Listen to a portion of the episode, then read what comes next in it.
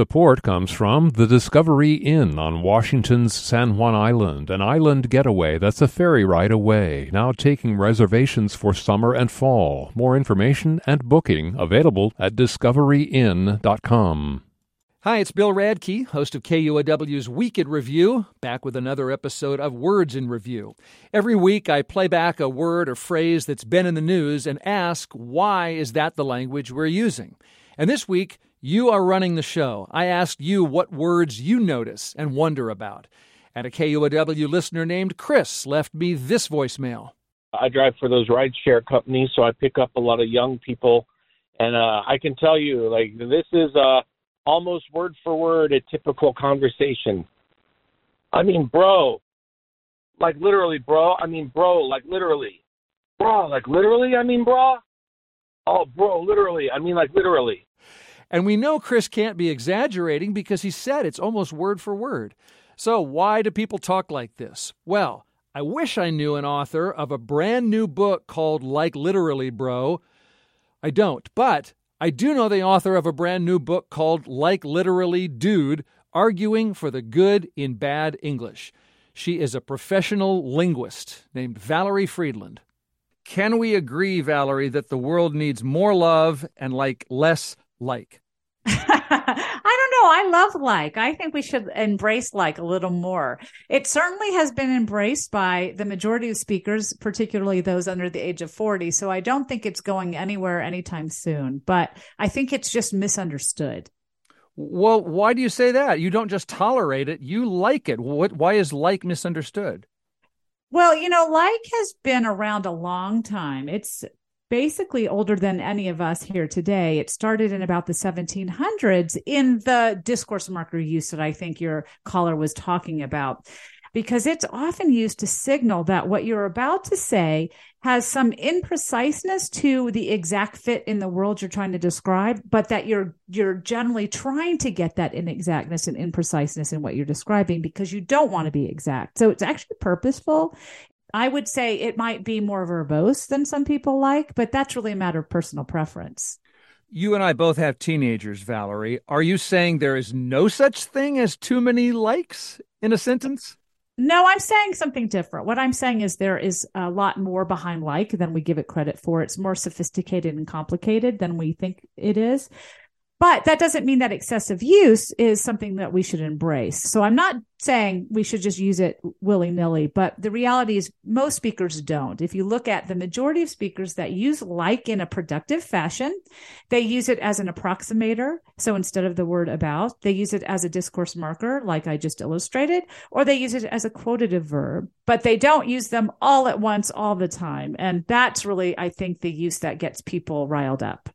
One of my favorite things about your book, which I really enjoyed, Valerie, is you made me think about how the words, and there's research behind this, could be like, could be could be It's not nothing. When you signal to me that it's going to be imprecise, or maybe it's going to be a complicated thought or an unusual word that you're reaching for, I will listen to that. I will listen differently because you gave me that signal. Yes, we find that to be particularly true with what we call, as linguists, filled pauses. And those are ums and uhs. And we find those universally. They're in all languages studied. Not only that, but there's more than one in all languages studied. So when we get messages like that, every language finds them useful, that must be telling us something about them actually being useful.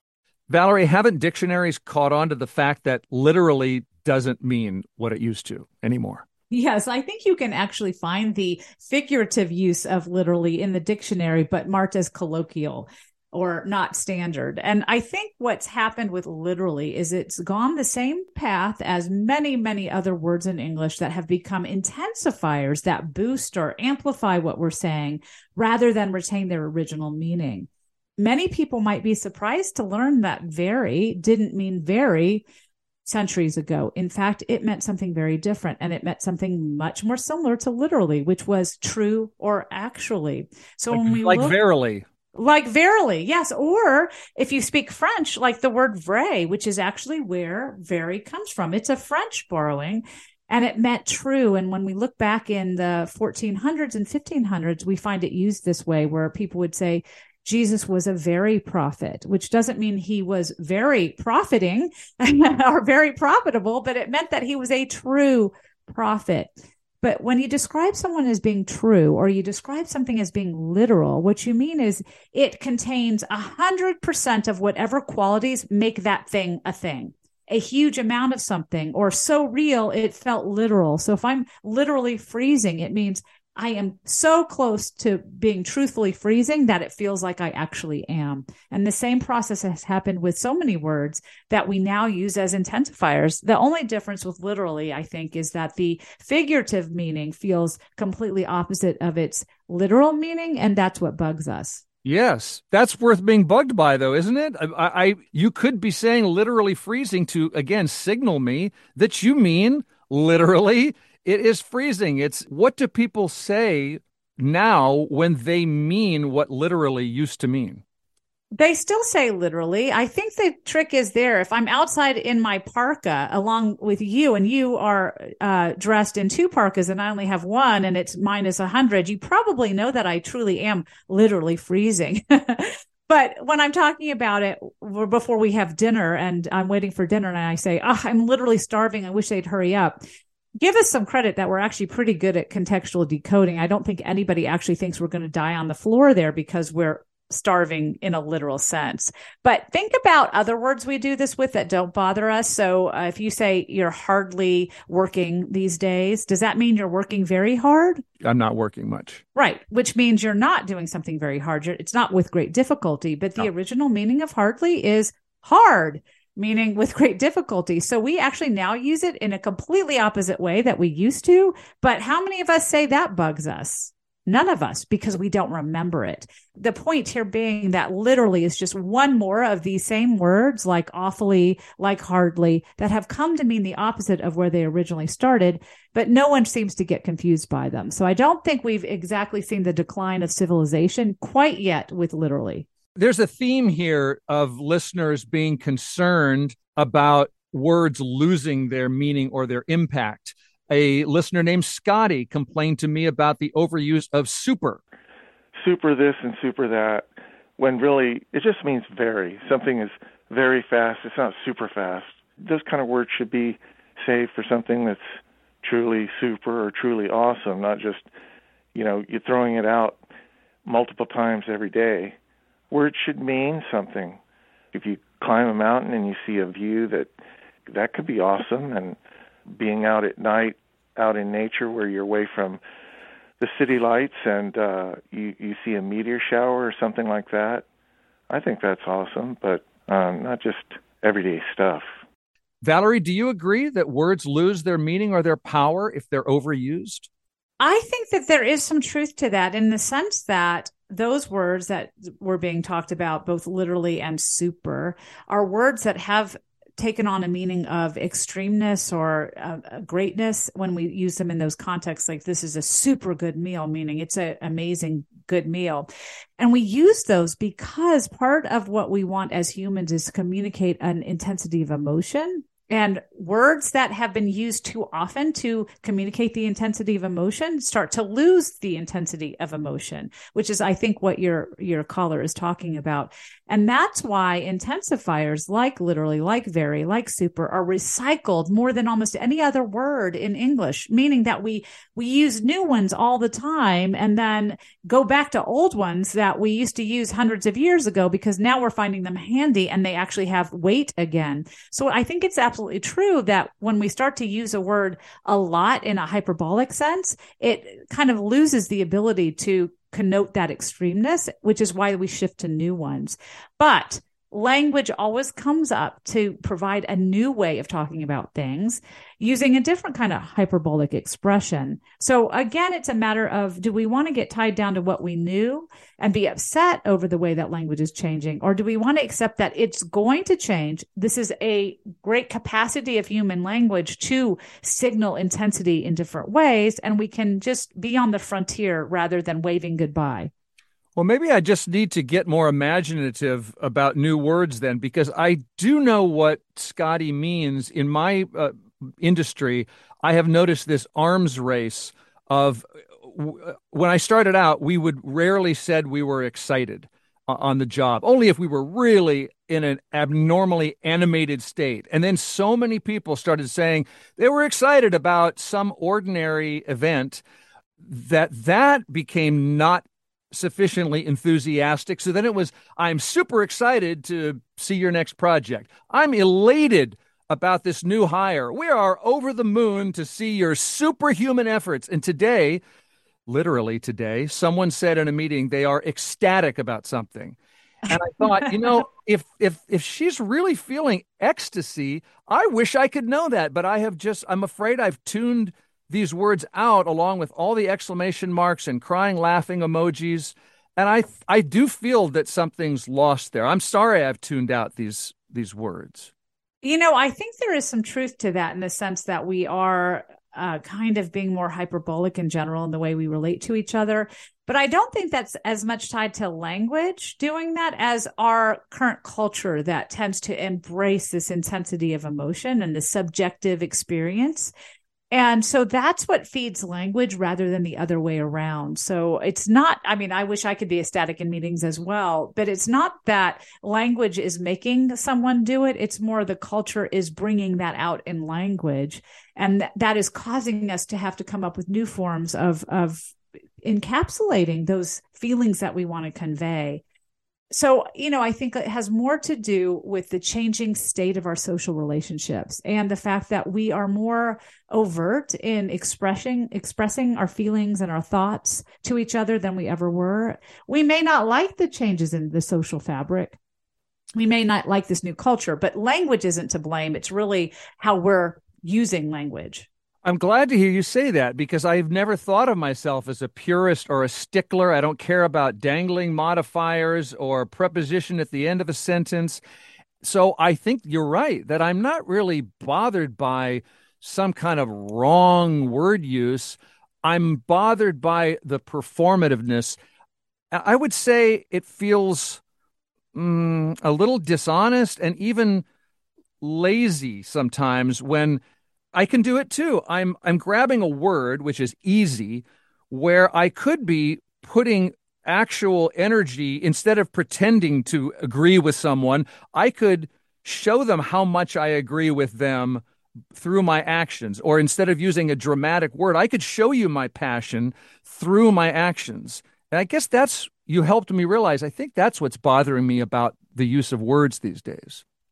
Well, I think this performative nature is something that's certainly tied to younger lifestyles today. When you think about how much the internet and social media plays a role in their lives.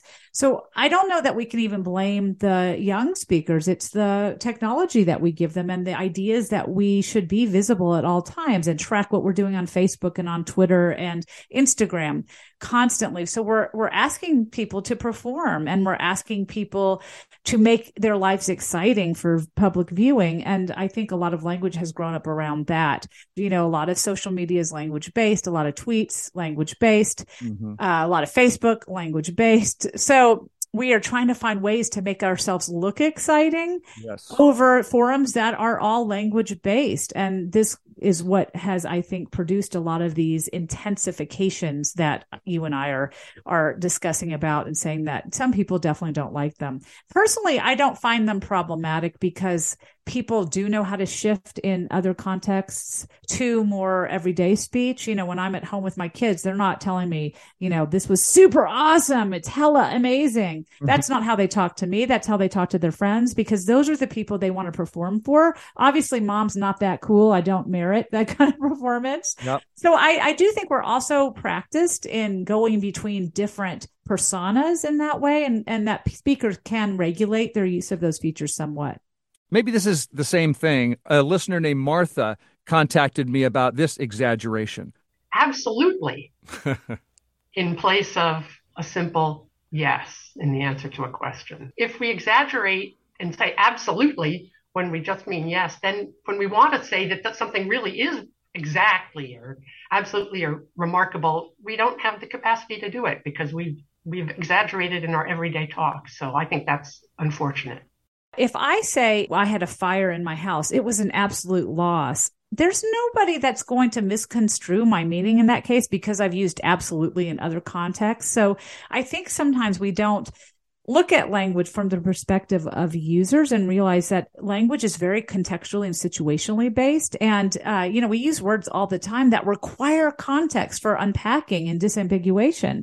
If I say this or that, here or there, me or you, him or her, all of those words have no meaning unless they're in context. And yet, even though everybody could be a they, everybody can be a he, you can be a you, and I can be an I, but it can switch to someone else in another context, doesn't mean that that confuses us when I'm using it in a particular moment. Mm. So I think what the complaint is really, I don't like that particular word used away from its original use. But language is metaphorical. Language is about extension. Most of the words we say today are not the original meaning of those words. Yeah.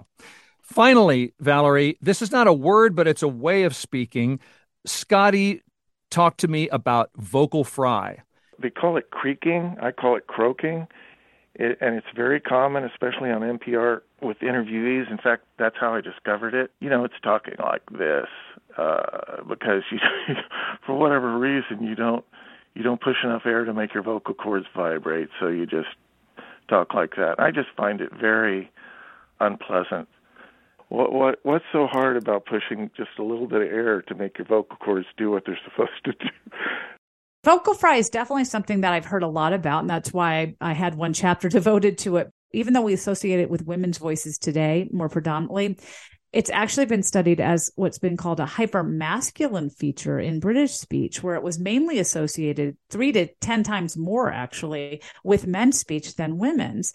And it wasn't associated with these negative attributes like careless and unpleasant and diseased, which it has been referred to in women's speech. Instead, it was considered typically a high-status authoritative feature and perhaps giving off a little bit of a sense of a snobby, bored affectation. But it definitely wasn't viewed in the same way we hear it talked about today.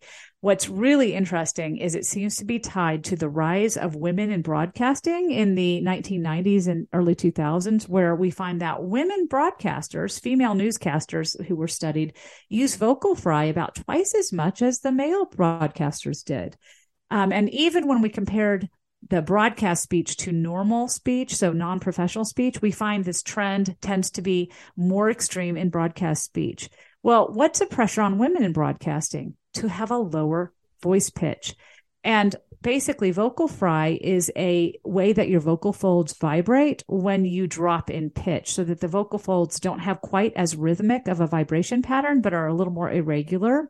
And there's nothing wrong with your vocal folds. That's just a normal phonation or type of way of operating those vocal folds. But it gives rise to that kind of crackly poppy noise. So women seem to have dropped their voice pitch, especially as they get to the end of an intonation contour, to get all this credibility and authoritativeness that seems to be associated on the airwaves with male pitches or lower pitched voices. That seems to have highlighted vocal fry for us in a way that I think British use didn't, because we hear so many news reporters, female news reporters using it. It has exaggerated the extent of vocal fry in the general population and also made people not like it because, again, these are voices we don't really like on the air to begin with. And vocal fry sounds like it's somehow a disorder when it's actually not. It's just a natural phonation pattern, and it's being put to work there to achieve some professional recognition and authority and respect. Do you think we'll get to a point where we've heard enough vocal fry that it's not nails on a chalkboard to anybody? We're used to it? I think so. You know, a lot of these changes are upsetting to older speakers that don't have it and haven't been around it because they're relatively new features. And as we hear it more often, and young women and young men seem to hear vocal fry not as annoying and distracting and irritating like older speakers do, but as sort of urban and chill and even professional. I know that's a shock, but that's how they rate it. And so I think that it will continue, but I don't hear it in my students as extreme as sometimes you hear it on the radio. And I think that's because in normal speaking context, you have other things that you think about, and you're looking at body language and eye gaze and sort of the communicative import of that context. On radio, you don't have that to distract you. So you focus so intensely on the voice. So in general populations, I don't think it tends to be as noticeable or as bothersome. I get the impression it's public radio folks who care so much about what you're writing about. Is there anything else you want to leave us with? Well, I think the biggest message is just to embrace change rather than push so hard against it, because it's going to happen anyway. And I'm not telling anybody they have to like it. You can dislike it, but just recognize that these features are more sophisticated and complicated than we give them credit for when we just dismiss them out of hand. And instead of just hating them, wouldn't you prefer to just know where they come from and why people use them? Not to use them yourselves, but just to maybe be a little more sensitive to the grandkids or the kids or the young professionals that you work around, because that's really what language is about. It's about connection, it's about communication, and it's about community. Connection, communication, community. Now, are you against those things just because you don't like vocal fry or hyperbole or excessive likes? No, I don't think so. But Valerie makes an important point. If you say something and I think that's wrong, that's lazy, that's bad, does it help our connection, our communication? Does it help our community? You know, I noticed every one of the listeners I spoke to for this segment used some form of speech that is in Valerie's book. They said or like, or totally. Walking around instead of walking around. I talk like that too. You know who doesn't talk like that? Alexa and Siri. And I'm glad I got to talk to all of you real human beings. You gave me great ideas for this episode. So what else you got? I'm sorry. What else do you have? Do you have a word or phrase you want me to shine a light on? I mean, on which you want me to shine a light? Just email me then at bradke, B-R-A-D-K-E, at KUOW.org. And make sure you use exclamation marks so I know you're super excited. I'll be ecstatic to hear from you. Talk to you next time. Everything is awesome. Everything is cool when you're part of a team. Everything is awesome. Thanks for the production help to Jessica Dial, Kevin Kinistet, and Teo Popescu. See you next time.